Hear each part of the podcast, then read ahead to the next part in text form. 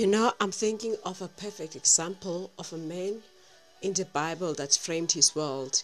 It was Elijah. That is a perfect example. Elijah, the word of God, it read that Elijah came to Ahab. He said, O king, I tell you, it shall not rain according to my word. He said that it shall not rain this year, it will only rain according to my word. That is the word that Elijah programmed.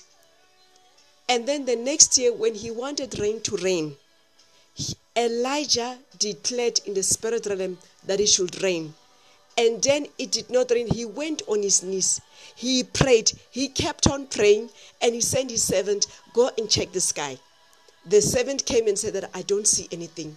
And then he put his knees against his head against between his knees and he said that go check, is it raining? And the servant said that I don't see any cloud.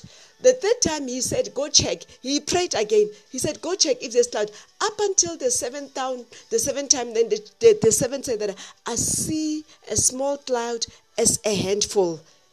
That was a man that was programming things in the spirit realm. He was programming rain, and God gave it to him according to his faith. Jephthah also, he programmed things in the spirit realm. He said, God, if you can give me victory against these people, Whatever that comes out of my house first, I will give it unto you. And the Lord took that as a covenant. Sometimes when you program things in the spirit realm, you need to make a covenant with God, like Jephthah did.